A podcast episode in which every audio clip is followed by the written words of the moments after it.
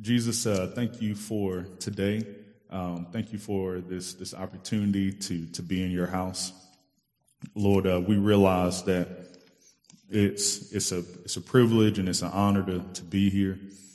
Uh, thank you just for your grace and protecting us this week. Uh, thank you just for for your mercy, um, Lord. Thank you for just for who you are for us. And, and as we look at a very familiar text today, we just pray this for your grace. We pray for your wisdom. And, but most of all, we pray for you, for you to speak. This is your word. And I just ask you to, to speak a lot more loudly, a lot more clearly um, than what I'm going to speak today, because your word and your speaking changes lives. And so, Jesus, we just ask for your grace. Um, in Jesus' name, amen. Cool. Hate talking with gum in my mouth. It's gross. It's gross. If you have a Bible, we're going to be in a very familiar place of Scripture. Super familiar. Super familiar. Super, super, super familiar. Um, just a very quick story though. Like, this is the place where we're going to be today. This was the very first passage that my mom tried to get me to memorize. Like the very first one. I think I might have been playing Super. You might not, kids in the room might not know what Super Nintendo is. She's like, yeah, it's an antique. You know what I'm saying? You know, the, the relic. You know, the relic that was a Super Nintendo. So, yeah, right there in the heart. I feel it, right? You know what I'm talking about. And so, well, I was playing Super Nintendo. So I'm playing Super Nintendo. I've been playing Super Mario World. And my mom comes in the room. She says, we're going to um, do this thing where before you play Nintendo, you got to like recite Bible verse. And I was just like, what? I was like, well, I just look confused. I was like, that's the thing we do at church. We, we do that at church. You know, we read the Bible at church. Like what, what, you're, you're just mixing things up. It's Nintendo time. And so, um, and so we, we just started this process of trying to learn, memorize scripture. Now this, we only, we progressed past this. I wasn't too great of a student. And, um, and so before I would play Nintendo, um, I have an older brother as well. And so my older brother and I would have to do this. And he was actually memorizing things than I was. And so he would always go first. And so I hadn't looked at the passage like all week, you know, and I played Nintendo a lot. so I wasn't paying attention to the Bible at all. And so my brother, you know, it'd be like a Saturday or whatever. All right, Wayne, come in here and he would recite it, but he would always go first. So then I would be listening to him and then I would recite it after him. Um, because, you know, I was looking at it during the week, but I would just hear him say it and then I would like mimic the words a little bit. It's very familiar. It's a very familiar place. Now, for some of us, we might remember this passage something like this. Um, the Lord is my shepherd. I shall not want. He maketh me. I, still speak King James. Like, I don't mean to sometimes, but I still speak King James. And that's how I, rem- I memorize this, this passage somehow. Um, he maketh me to lie down in green pastures. He leadeth me beside still waters. He restoreth my soul. He leadeth me in the paths of righteousness for his name's sake. And, and I, sometimes I'll still say yay. You know, you can't use that in, you know, contemporary. I, I, wrote a paper one time and I put yay verily in it and it's just King James. I just, just comes out sometimes and it's just so weird. And my friends make fun of me. but so yay though I walk. So if you're in the King James, so I'm coming out of ESV, but this is just the version that I, you know, kind of struggle memorizing it. Yea, though I walk through the valley of the shadow of death, I will fear no evil, for thou art with me.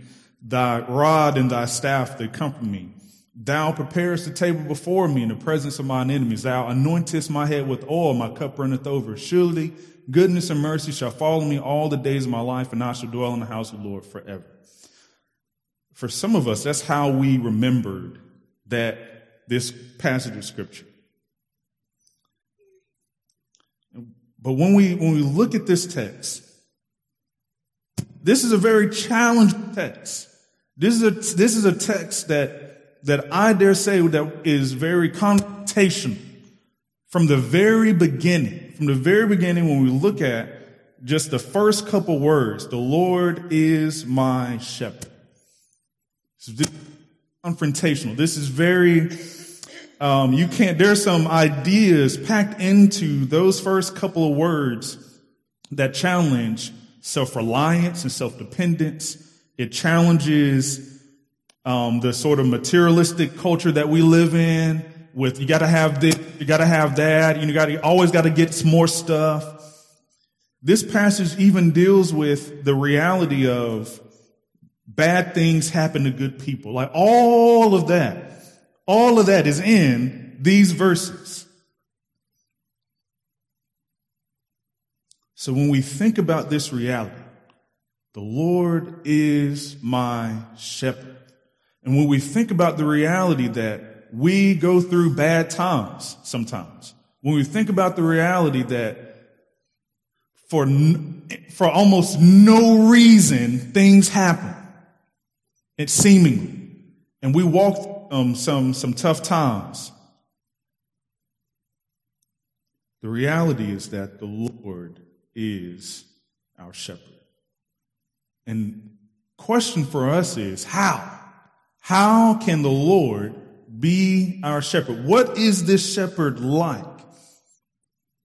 And another question we're going to look at is how can David say, how just, and we're going to take some time on that part, but how can David with confidence that the Lord is my shepherd? How can David even say those? We're going to walk through some passages of scripture.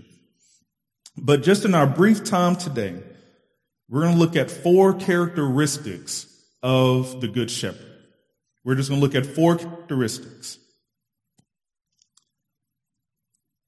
We, we're going to look at the first couple words in, in the Psalm 23, verse 1. The Lord is my shepherd. We see that we have a shepherd who is personal.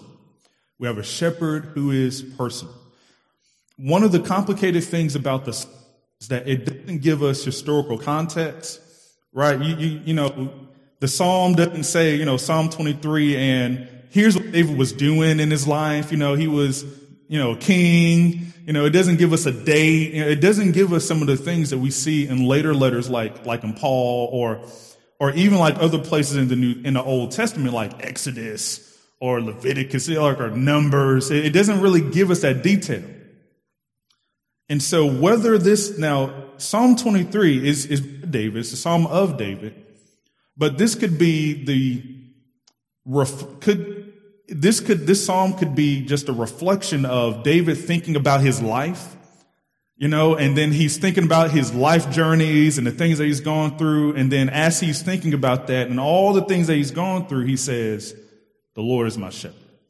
Or this could be something more like David is out in the field, he's keeping sheep, and he's just thinking about the fact that, you know, man, you know, I used to keep sheep and man, you know, I used to keep sheep and well, God leaves me, so the Lord's my shepherd. So we, we don't really know where David is or what David is doing in the context of, of this song. But what we do see is that David believes that the Lord, that he has a personal relationship with, with God in this way, that the Lord is a shepherd. Now here's what this idea of shepherd means. So we're not going to spend a whole lot of time talking about this, but a shepherd is one who protects and guides. Pretty much it. He protects the sheep, leads the sheep to food and things like that. And so how can David say that the Lord is my shepherd? If you, if you have a Bible, have a Bible, just hold, hold this spot in Psalm 23, and we're just going to look through just, just a highlight reel. We're just going to look through the highlight reel of David's life. Just, just very briefly, just very briefly. We're going to walk through the highlight reel of David's life, and we're going to look at this idea of that David says that the Lord is my shepherd. So we see in 1 Samuel 15, the Lord rejects Saul being king because of his disobedience. We see in Psalm, well, 1 Samuel 15, we see that the Lord rejects Saul because of his disobedience. We see in 1 Samuel 16, we see that Samuel is grieving over Saul. He is praying. He's like, Lord, give Saul another chance. God says, stop praying for Saul, Samuel. And he says, I have a king provided for me in this little region over here. And we see that David is anointed king. He's in, you know, so you have this little parade here of all of David's older brothers and, and David's out there in the field somewhere and Samuel's like, Hey, hey, bro, like, you got any more kids? you got any more kids, man? God told me that a king is in here somewhere in your family. You got any more kids? And Jesse's like, oh, well, yeah, I got that kid out there in the field keeping the sheep.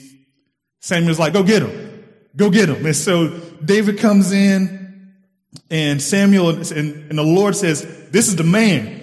And so David's anointed king.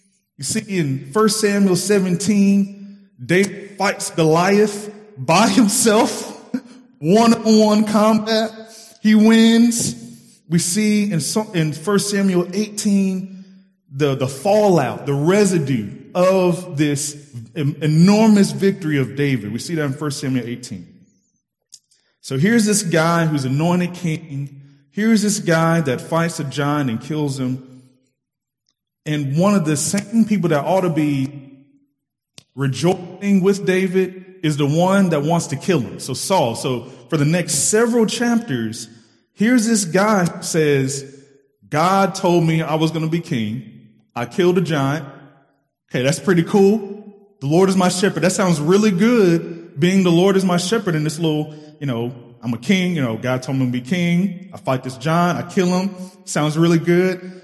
First Samuel 18, people are singing songs about David, like Saul has struck down his, his thousands and David is 10,000. So like his song is like popular on the radio or on iTunes. It's on the charts.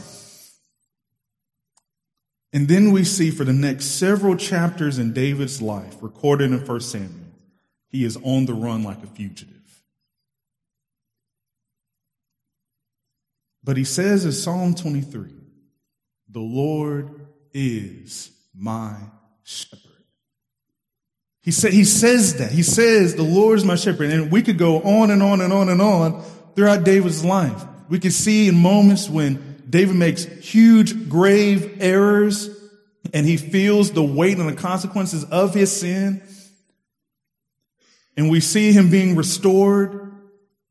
And through all of that, and when he thinks about his life and he thinks about the things that he's done and the things that, that he's seen God do in his life through his making good decisions and God making good out of the bad decisions and God restoring him, he says, The Lord is my shepherd.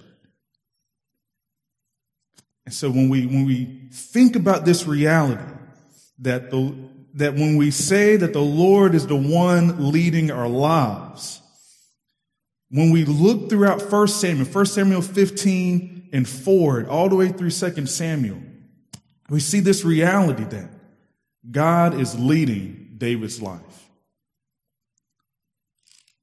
But there are times, even in the midst of God leading David's life, where it just doesn't look like God is leading David's life. It just doesn't really feel like God is leading David's life.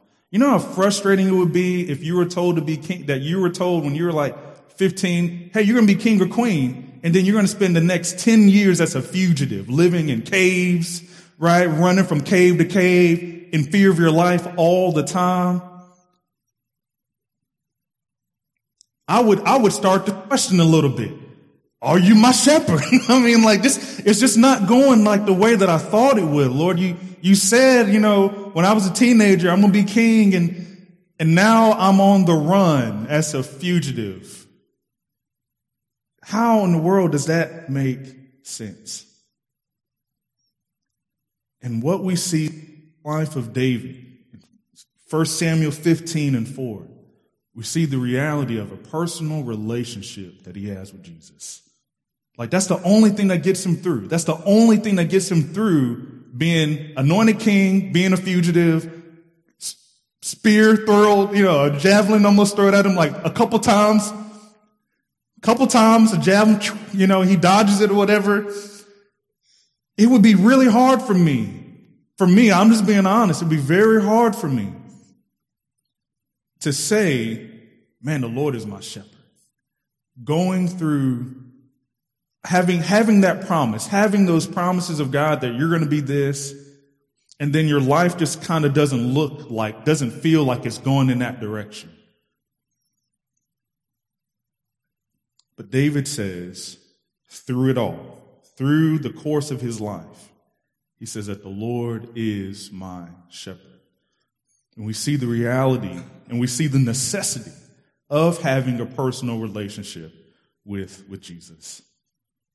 So we have a shepherd who is personal, personal. And so like, and this is the, this reality is so awesome because David is saying that the Lord is my shepherd. He didn't say the Lord is my dad's shepherd. He didn't say that the Lord is my grandpa's shepherd. He didn't say the Lord is my brother's shepherd. He says my shepherd. He is the one leading and directing my life.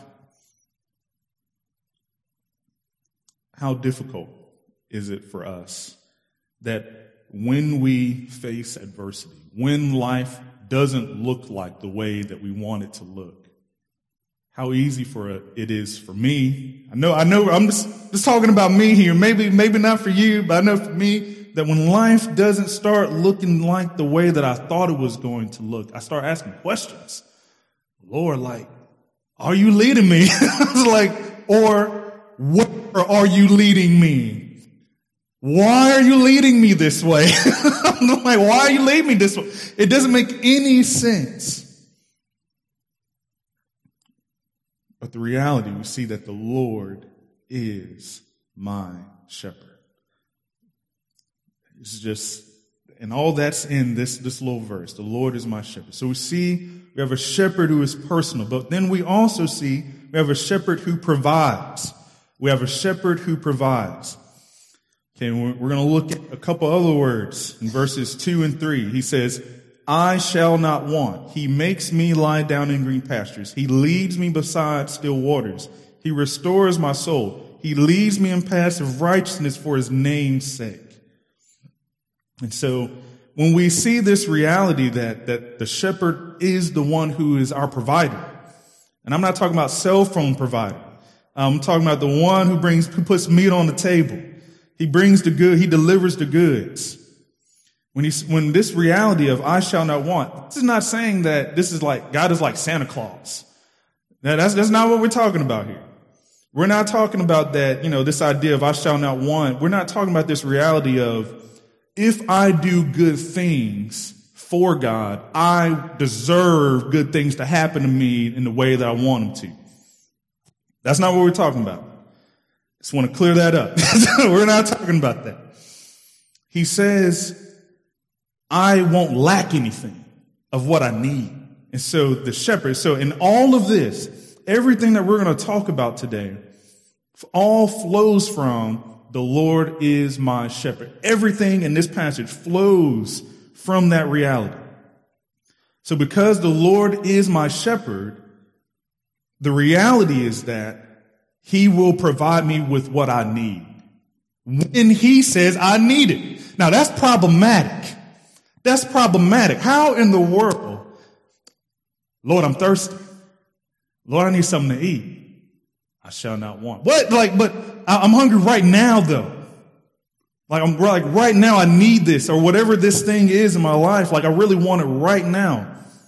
But the reality is that if the Lord is our shepherd, then it's this this is not fun, right? This, this is, this is not going to sound real nice. But he gives the order of when we receive the things that we need. He takes the responsibility and the initiative to give the sheep what the sheep needs.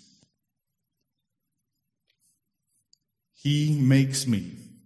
I mean, it's right here. I, you know, like, because he's the shepherd, he sets the terms. And out of love and out of mercy, he, he sets the terms. He knows what we need. But the reality is we might not get what we need when we want it. See that we have a shepherd who is a provider. He gives us lasting nourishment that results in our restoration. He restores my, and so, And so sometimes when we look at this, this, this song, not everything fits nice and neatly in the shepherd category because it's this, this Lord, this, this shepherd analogy that we see here. Because David does something kind of weird because he's talking about a sheep and then he says, he restores my soul. And this is kind of weird. You know, sheep have souls, you know, like, and so we see a lot, we see a lot of like mixing of metaphors going on in this passage. But the overall that we see is that the shepherd provides what we need when he says that we need it. So we see that aspect, but then provides us lasting nourishment when we need it, not when I want to need it, not when I want it, but when he says, all right, you, you really need it right now, and I'm, going to provide for you. So we see that he provides lasting nourishment, but he also provides for us the way to go. So this idea, he leads me in paths of righteousness for his name's sake. So here's what he provides for us. So there is a sense in this passage where he says, he tells me the way to go, like, like in, in a practical sense. You know, like there are times, like if you read First Samuel 16, you know, First Samuel 16 and 4, you'll see times in David's life where David just prays. He says, Lord, shall I go and go up in a camp and, and um, camp against this group of people? God says, yeah, you should do it. Right? so there's, there's this one moment. It's, it is so awesome. It's so good. There's one moment where David and his, David's like Robin Hood. They was literally like Robin Hood out, out in the Judean desert. And he got like all the tired and poor, everybody angry with Saul. Those are the people that are in his group.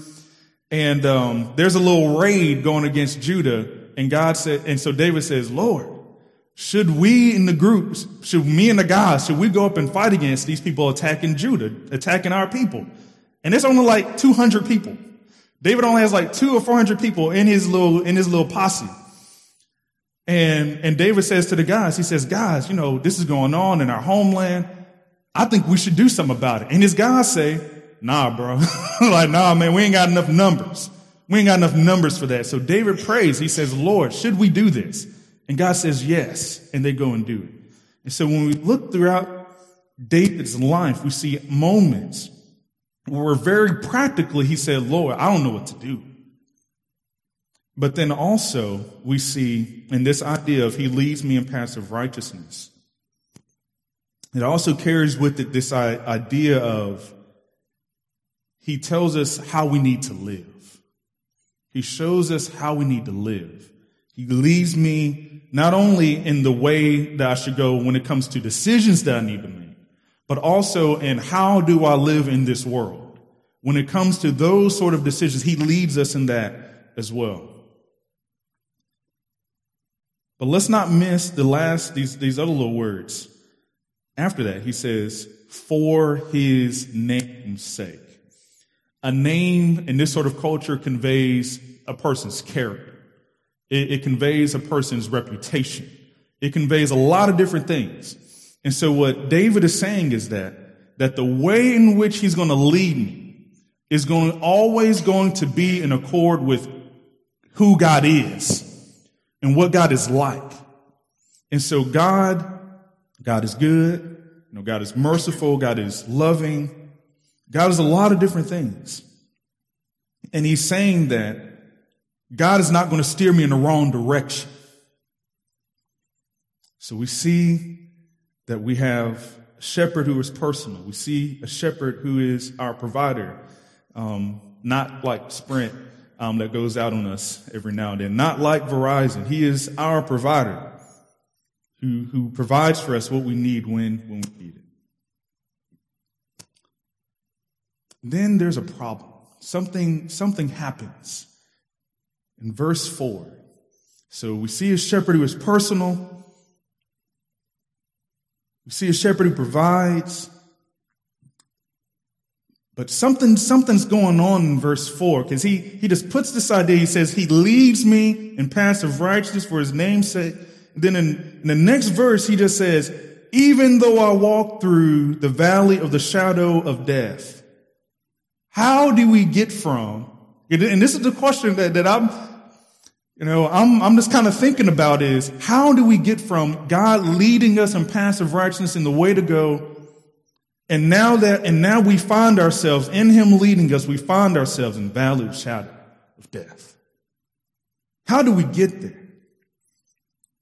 And David just puts that idea just right there. Doesn't, doesn't really deal with that. He doesn't, it's, it's just there. He says, he, verse three, he leaves me in passive righteousness for his name's sake. And in verse four, man, bad stuff happens. like he just drops that in there right there in verse four. Bad stuff happens. And just look at verse four. Even though I walk through the valley of the shadow of death, Now, this is a very scary place here. Um, I mean, the words here in Hebrew are just like, like, I mean, it's like, it's, it's like extreme. Like, I mean, it is a very dark place. this is not a good place. And here's what he says.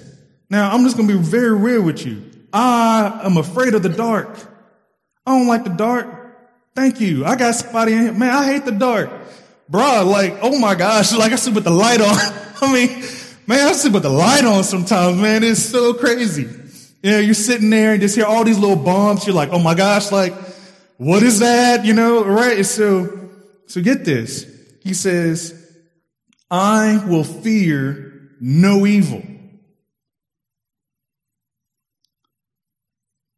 Why? How can David say that verse three, God's leading me, verse four, something's going on and I'm, I'm walking through a tough time. It's kind of dark. And he says, I'm, I'm not afraid.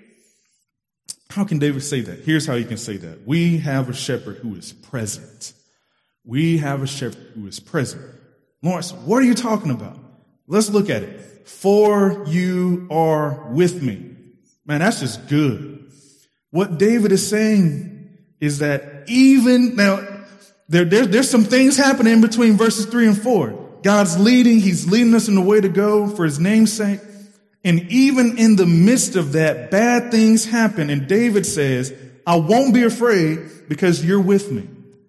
So David, even in the midst of facing tragedy or pain or whatever this looks like for him, he recognizes the reality that the shepherd is with me. We have a shepherd who is present. Now, if that idea is, is new, if you think in this passage David's just being rogue, he's just, you know, doing, he's being innovative, just want to put out here that this is an idea that we see all throughout the Bible. All throughout the Bible, throughout the, all the Bible, we can see this reality. That when God's people are suffering, God shows up that when God's people are going through hard times, God shows up. And so one of my favorite places, one of my go-to places um, for that, I mean, we could see that in Exodus, very huge ways. But one of my favorite places to, to illustrate this reality is, is in the book of, of Acts, book of Acts. So in the book of Acts, Acts chapter 9, it's, this is good stuff. This is good stuff, right? And so, so there's this guy named Saul. Acts chapter 9. There's this guy named Saul. And I'm just going to read you the biography. I'm going to read you the scouting report on this guy. But Saul, still breathing threats and murder against the disciples of the Lord. Okay, that sounds like a really good guy to invite to church. Okay, not. not. This, this does not sound like a good guy. This, I'm I got some more scouting report information on He went to the high priest and asked him for letters to the synagogues at Damascus so that if he found any belonging to this group called the Way, men or women, he might bring them bound to Jerusalem. All right. Now, as he went on his way, he approached Damascus on his way to throw Christians in jail. Didn't matter who they were, male or female. Now, as he went on his way, he approached Damascus, and suddenly a light from heaven shone around him, and falling to the ground, he heard a voice saying to him, Saul, Saul. And I really want, to, want us to, to, to feel this. Why are you persecuting me? And he said, Saul don't know who this is. and Saul is on his way to throw Christians in jail. And he, he gets stopped by someone. He has a conversation. And he said, Who are you, Lord? who, who are you? And he said, I am Jesus whom you are persecuted. That's what he says. And, and G, this is Jesus. Jesus is in heaven at this point. He's already, when you look at Acts chapter, he has already ascended into heaven. And so while Saul is doing the things that he's doing, persecuting the church, Jesus comes down. You see, and I'm just gonna just get on my soapbox a little bit. Sometimes we say we want God to show up, but sometimes he doesn't show up like the way that we want him to. And so Jesus shows up in a very real way. And he says, he didn't say, Hey, why are you persecuting people who follow me? He didn't say, stop that. You know, he didn't say, you know, you shouldn't, you shouldn't be hurting people like this who are following, following me. Jesus says, why are you persecuting me? Why are you doing this to me? So let's bring that back to Psalm 23. So when David says, even though I walk through, not dwelling in, but when I walk through the valley of shadow of death, I will fear no evil. David, without having the resurrection, David without having, you know, the New Testament, with David with, with, without having most of the Old Testament, David would have only That's what his Bible would have consisted of. The five most un- and like and so that would have been his Bible. That would have been the thing he had devotionals for. Like he would have had little devotionals. Our daily bread would be in the beginning, God created the heavens. That's what his daily bread would have been. It would have been something like that. His daily bread, you know, the little devotional would have been like something out of Leviticus. The Lord is holy. That would it. And and in his knowledge of what he had as, as scripture, in thinking about possibly God's rescuing Israel out of Egypt and walking and being patient with them throughout all their journeys, he says, For you are with me. but the reality is, is that sometimes when we face tragedy, when we face hard times. The reality is that there are times in our lives when we feel like not present. Even though we could have the belief, even though we could have the conviction that God is omnipresent, we could have these big old words that, that, that convey, we can have all these verses in scripture that attest the reality of God being with us all the time, but there are times in our lives when we don't feel like He is present. So when we look back in David's life, when we look back, there, there were times in David's life where he needed somebody to encourage him. There was one moment in that little saga of him being a renegade and being Robin Hood, um, and just him and the band of thieves there, where Jonathan comes up to the stronghold, wherever the stronghold was, and he strengthened David in the Lord. Like that's what it says. So there are moments in our life where we need people to remind us, man, the Lord is with us. The Lord is with you as we go through whatever this situation is. So we have a shepherd who is personal. We have a shepherd who is our provider. We have a shepherd who is present. He won't leave us hanging. Have you ever time when somebody said, man, I, oh, bro, I got your back. Man, I got your back. Man, count on me for anything. Then you call them, can't get a number. I mean, like, oh, doo you get that, sir, you get that message we're sorry. This, this, sir, this number is not in order. You're like, or you call and then all you get is a voicemail. You leave a couple voicemails. I know, right? And so like when, have you ever had people in your life who said, bro, I got your back, but then when you need them, they're way back there. They're, yeah, they got the back, they got your back, but like way back there. Can't even find them. We have a shepherd who is present. But then also in verses five and six, we have a shepherd who prepares. A shepherd who prepares. Now this, and this is the one part of, well, one of the places in this little psalm where the analogy shifts. It's kind of hard to find some shepherd analogy thing going on here. Uh, it may be going on here. I'm not sure where. People debate that. But we see we have a shepherd who prepares. What does he prepare? I'm glad you asked. Let's look at verse five. You prepare a table before me in the presence of my enemies. And so here's, here's kind of what's going on. Here's what's kind of going on here. What David is, is saying is that he's drawing from his culture a little bit. To eat at someone's table in this culture means more than just, hey, you want something to eat? Like, it, it, mean, it means a lot more than that. Like, if you invite, like in this culture, inviting someone in your house is like, bro, like we friends. It's not that like we friends, no, we're tight. Like, like we, we are going to hang out. Like, this is going to be awesome. And so this is a very intimate moment. This is a very relational, high relational moment, invited into someone's house. But then he says, you, you, not just like you're preparing a table, like you have a, a seat here, you're preparing a, a, seat for me at your table in front of everyone who doesn't like me.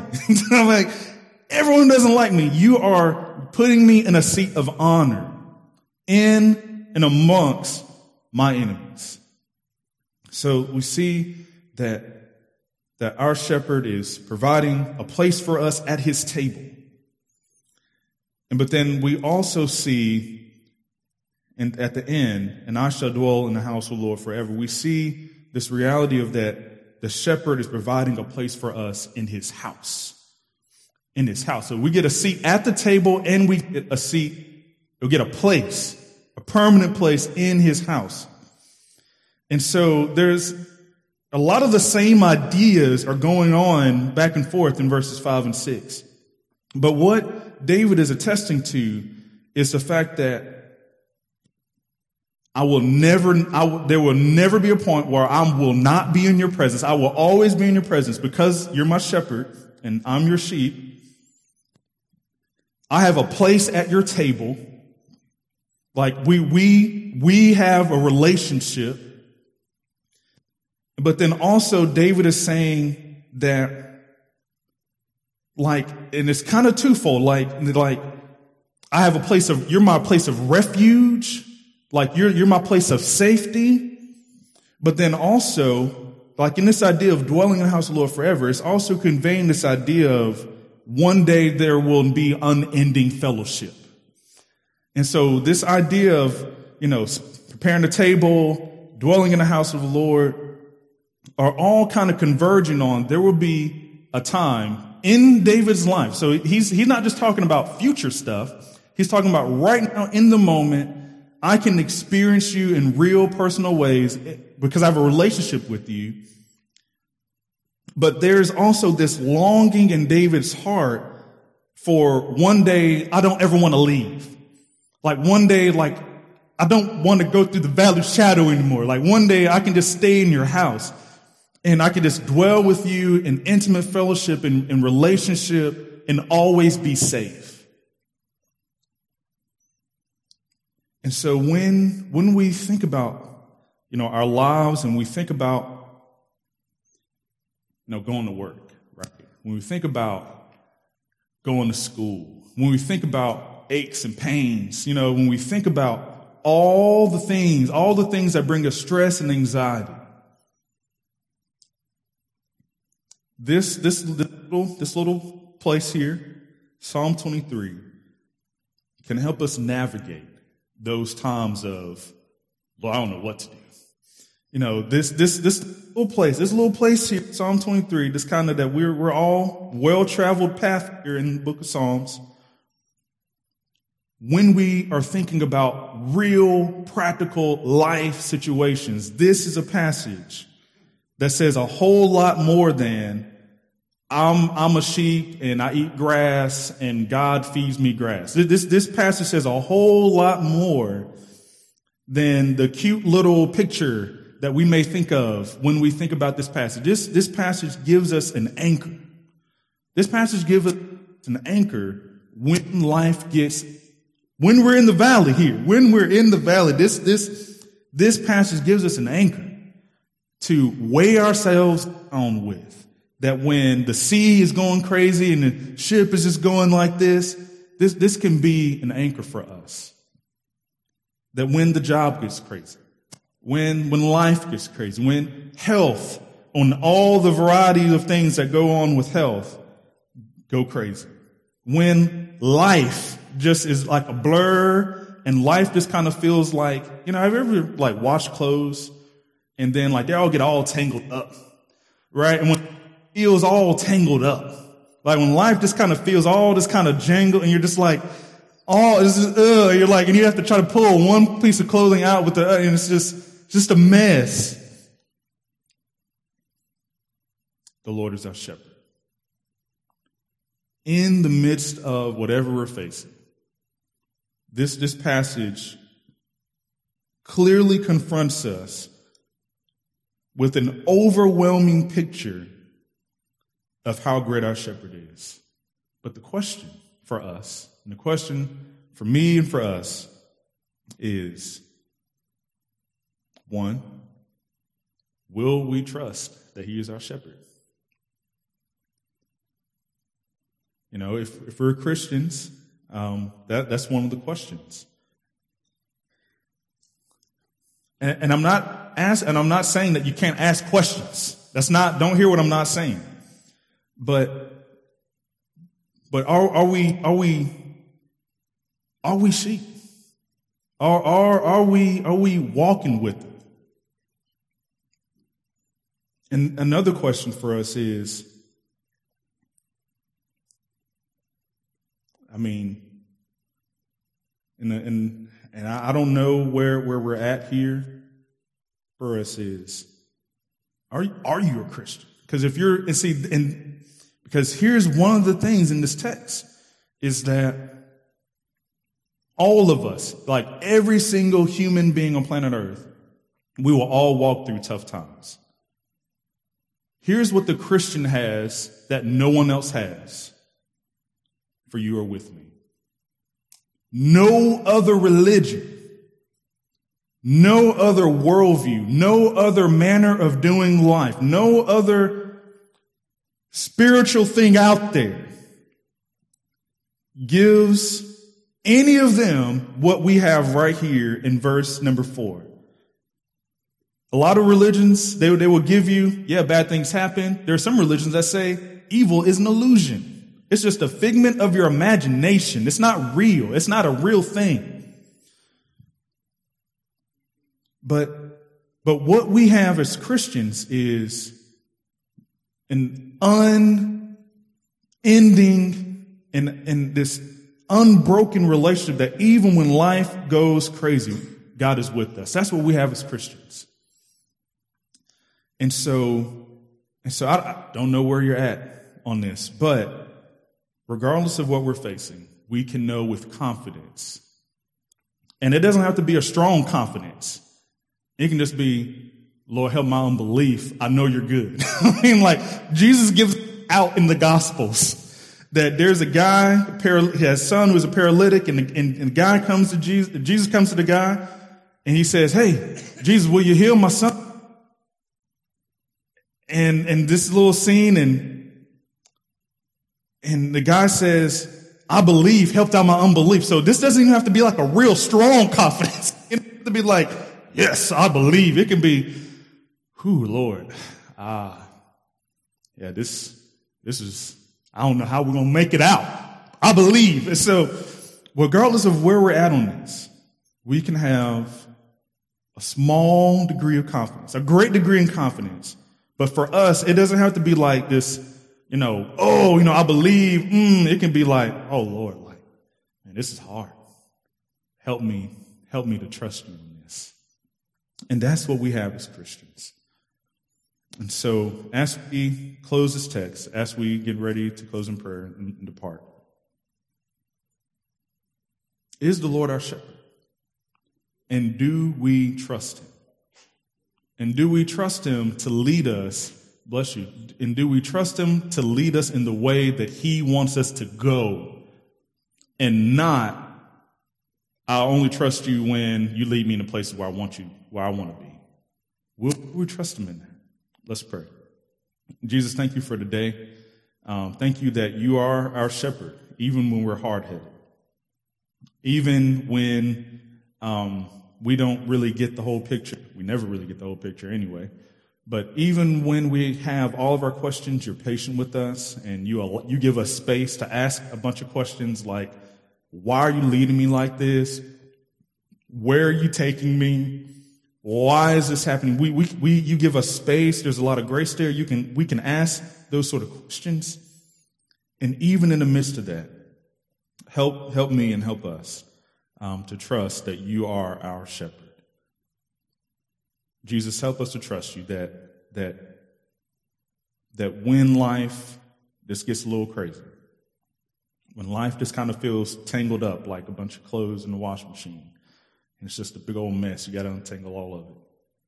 Help us to trust you.